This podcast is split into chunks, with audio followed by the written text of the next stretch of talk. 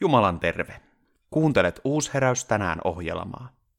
Uusheräys on lestadiolainen herätysliike, joka toimii koko Suomessa. Mutta millainen herätysliike Uusheräys on? Tässä ohjelmassa tutustumme Uusheräyksen ihmisiin, toimintaan ja arvoihin. Arto Lehtineva rovasti on jo muutaman vuoden ollut tässä Uusheräyksen puheenjohtajana. Tänään Arton kanssa keskustelemme vähän kutsusta ja minun nimeni on Eva Pouke. Arto, tervetuloa tähän hetkeen. Kiitos.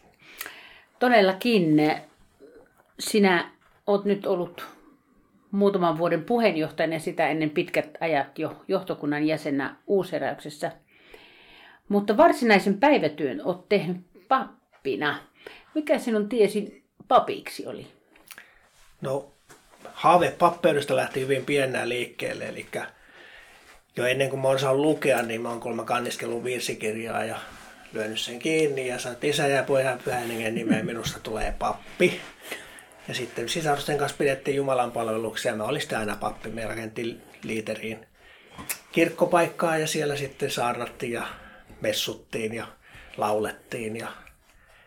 Mutta kyllähän sitten pikkuhiljaa alkoi hälventyä se tämmöinen näin selkeä unelma siitä, että musta tulisi pappi ja myöhemmin olinkin ihan vakuuttunut, että mä lähden ihan muihin tehtäviin. Mua kiinnosti matematiikka ja tekniikka ja ajattelin, että johonkin tekniseen opistoon tai jopa diplomi-insinööriksi lähden pyrkimään. Että semmoinen oli sitten se mun jatkosuunnitelma siinä.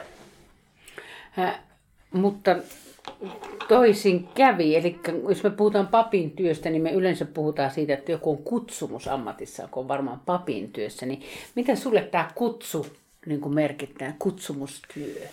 No se kutsumushan tuli sitten yllättäen abi keväänä, silloin kun kirjoitettiin ylioppilaaksi, niin silloin tuli vaan semmoinen vahva ajatus, että lähtisin opiskelemaan esimerkiksi nuoriso-ohjaajaksi ja, ja siitä keskustelin meidän seurakunnan nuorisohjaajan kanssa ja hän kovasti kannusti ja lupas kirjoittaa mulle suosituksia ynnä muita siinä. Ja no sitten puhuin siitä myöskin muutamille uusiräyksen ystäville, kun tavattiin ja he sitten alkoi mua tentata siinä, että onko nyt ihan loppuasti miettinyt tämän asian, että kun sä vanhennet jossain vaiheessa, niin mitä jos jaksakaan juosta niiden nuorten kanssa yhtä lujaa aina?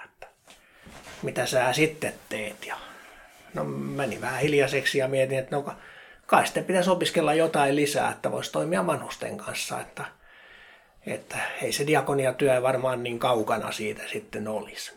No silloin kaverit sitten sanoi näin, että no onko se yhtään miettinyt sitä, että kun sä nyt oot ylioppilas ja, ja sitten jos pyrkisikin teologiseen, että se ylioppilastutkinto ei mene siinä mitenkään hukkaan ja sen jälkeen sä voisit toimia niin kuin nuorten kanssa niin kauan kuin vetoa piisaa. Ja sitten jos ei enää jaksa, niin sitten voi siirtyä sitten muihin tehtäviin. Papille riittää aina toisenkinlaisia tehtäviä sitten, ettei tarvitse nuorisotyössä välttämättä lopuikäisä olla.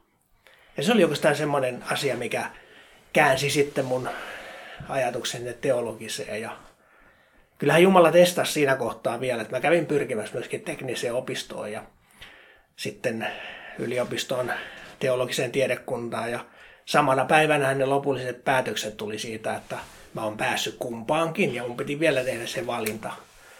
Mutta olin mä jo mielessäni päättänyt sen, että jos mä sen teologiseen pääsen, niin kyllä mä sinne lähden. Ja niin ja se sitten kävi, että mä lähdin opiskelemaan teologiaa. Joo, ja se tie on varmaan vissiin ollut aika vahva ja selkeä, koska jos 39 koko elämä urasi teit pappina, Joo. Kyllä se oli ihan selkeä juttu siinä vaiheessa, kun mä sitten teologiaa opiskelin ja sitten kun monien mutkien kautta valmistuin, niin, niin ilman muuta lähdin tavoittelemaan pappisvihkimystä, että se oli niin kuin selkeä näkö, että kyllä musta sitten se pappi tulee. Kyllä, joo.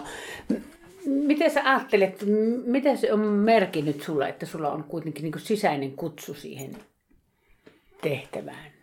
No kyllä se niin kuin alun perin oli oli se nuorisotyön ja nuorten parissa työskentely, niin se oli, se oli mulle se.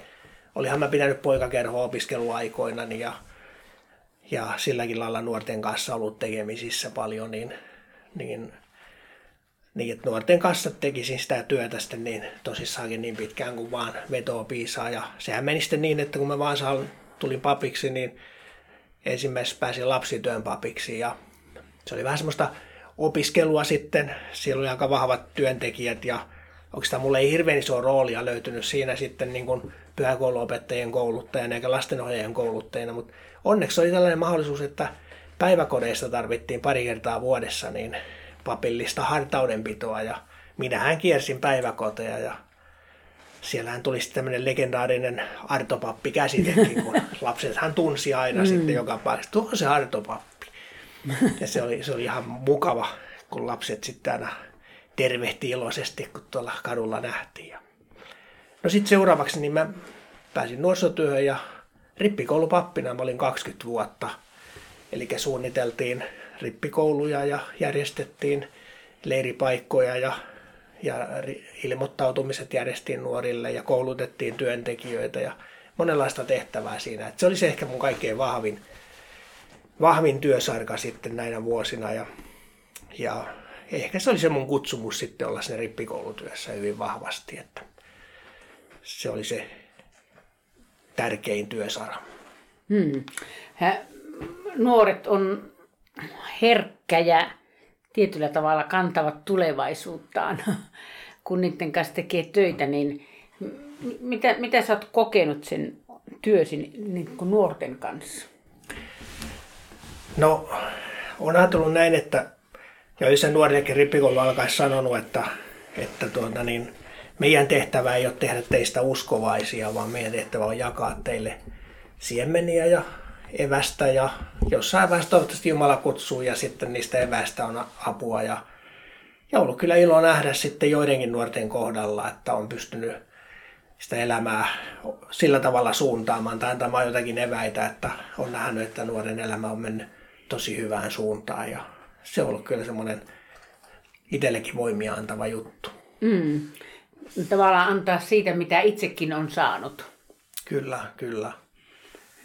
Miten sä näet, että kuinka tärkeää on tänä päivänä, jos ajatellaan nuoria, on monenlaisia haasteita, niin on se tärkeää, että niille kerrotaan myös se evankeliumi Jeesuksesta ja Jumalasta ja Miten sä, miten sä ajattelet sen, kuinka tärkeää se on? Totta kai se on tärkeää, että, että yhteiskunta on muuttunut niin, että ei enää koulussa puhuta kovinkaan paljon niistä asioista.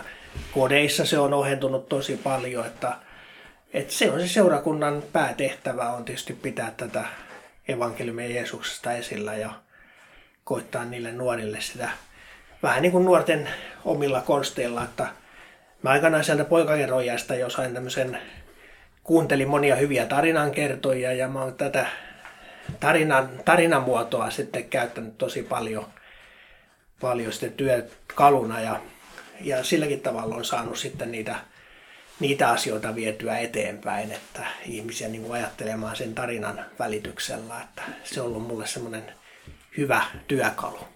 Hmm, onko se vähän sama työkalu, mikä Jeesuksella oli? Se on vähän sama työkalu, kyllä. Näin se on tämmöisillä vertauksilla, mm. jotka, jotka pistää ihmisiä niin kuin ajattelemaan ja miettimään ihan itse niitä asioita, Joo. eikä syöttää niin kuin valmista puuroa.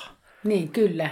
Se on jo aikoin hyväksi todettu ja se kyllä. on, sä oot itsekin sen voinut todeta hyväksi työkaluksi. Jos ajattelet, että 39 vuotta on aika pitkä aika siitä, kun oot saanut kutsumisen ja ottanut sen tehtävän vastaan. Mutta nyt sä oot eläkkeellä siitä, siitä papin tehtävästä, jossa oot palvellut. Miten sä näet kutsumuksen niin kuin laajempana asiana?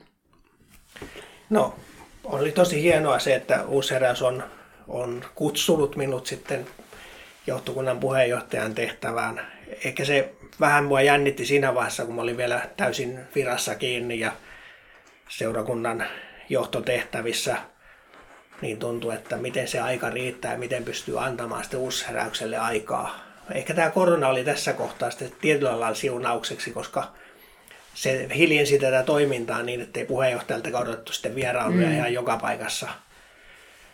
Niin, mutta on ajatellut sen ihan sillä lailla, että, että ei jää aivan tyhjän päälle sitten, kun mm. seurakuntatyö loppuu.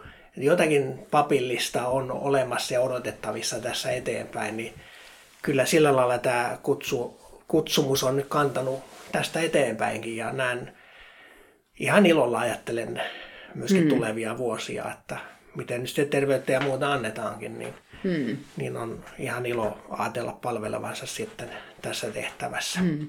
Miten, miten sä ajattelet sitä, kun nuorena poikana olit ja olit tämän uusheräyksen jäsen, jonkun perheen jäsen ja poika, ja nyt sä oot sen saman herätysliikkeen puheenjohtaja. Miten sä ajattelet tätä matkaa? No, on se aika monen jatkumo, kun ajattelet, että tosiaan meillä kun oltiin pieniä, niin meillä pidettiin paljon kotiseuroja, uusheräyksen saarnamiehet kävi meillä puhumassa ja sitten kun aikanaan tietysti kävin uusheräyksen rippikoulun, se oli tärkeä juttu. Vaikka seurakunta välttämättä arvostanut sitä niin hirveän paljon, että mä oon käynyt herätysliikkeen rippikoulun. Mä en esimerkiksi päässyt seurakunnan isoseksi. Mun olisi pitänyt käydä isoskoulutus sitten vielä erikseen. Et sitten mä onneksi sain isoskokemuksia uusheräyksen leireillä. Mm. Että sekin vielä kasvatti sitten lisää sitten kun pääsin teologiseen, niin alkoi nämä saarnamiehet sanoa, että no niin, kyllähän sä tuut sitten pitämään puheita sinne ja tänne ja tuonne. Ja olihan ne tosi jännittäviä silloin aluksi ne puheet, kun, kun tuota niin, niitä valmisti ja jännitti sitten. Mm. Mutta aika monessa hankalassa paikassa tuli puhuttua ja selvittyä siitä ja huomasi, että, että vaikka se Jumala sitten antaa tämmöisiä haastavia tehtäviä, niin Jumala antaa myöskin voiman niistä selviytyä mm. sitten, että, että silläkin tavalla se kutsumus on kantanut, että Jumala on selvästi monta kertaa ottanut mm. käsivarsille ja kantanut sitten näissä erilaisissa tilanteissa. Ja sitten tosiaan sain olla opiston rehtorina yhden vuoden. Olin VT-rehtorina, kun vakirehtori piti välivuotta ja sekin antoi sitten uutta näkökulmaa tähän meidän herätysliikkeeseen ja tosiaan johtokunnan jäsenä pitkät ajat ja sitten kun sain kutsun tähän, niin se on eräänlainen jatkumo sitten siihen kokonaisuuteen, mikä on ollut. Mm. Että kyllä, kyllä uuseräys on ollut tosi tärkeä. Mm. Ilman uuseräystä ei mua olisikaan, että kun vanhemmat on täällä opistolla aikanaan niin. tavannut sitten toisensa. Ja näin. Niin, että sulla on hyvin niin. Niin kuin vahvat ne juuret kyllä. tähän. Mutta jos nyt ajatellaan, sä oot tehnyt nuorten kanssa töitä paljon ja sulla on oma kutsumis, kutsumishistoria ja kutsu, niin mitä sä haluaisit sanoa tämän päivän nuorille? Musta olisi tosi hienoa, kun hekin voisi löytyä, löytää tavallaan sen oman kutsumuksensa. Ja, ja tietysti olisi hienoa, kun löytäisivät tietysti uskon omaan elämään ja sen myötä sitten oli se ammatti tai työ mikä tahansa, mutta he näkisivät siinä, että se on niin kuin myöskin sitä Jumalan työtä olla kristittynä siellä ihmisten keskuudessa. Ja, ja kyllä se kutsumus, kun sen, sen löytää, niin se kutsumus kantaa. Mm. Että sitä mä niin kuin haluaisin heillekin toivoa ja ikään kuin sanoa. Mm. Että tässä epävarmassa ajassa myös se, se luo turvaa. Kyllä. Kyllä. Arto, kiitos tästä haastattelu, haastattelusta ja siunattua syksyä. Kiitos samoin. Uusheräys tänään ohjelma lähetetään perjantaisin kuudelta. Ohjelmaa voit kuunnella myös Uusheräyksen nettisivuilla uusheraus.fi. Jumalan rauhaa.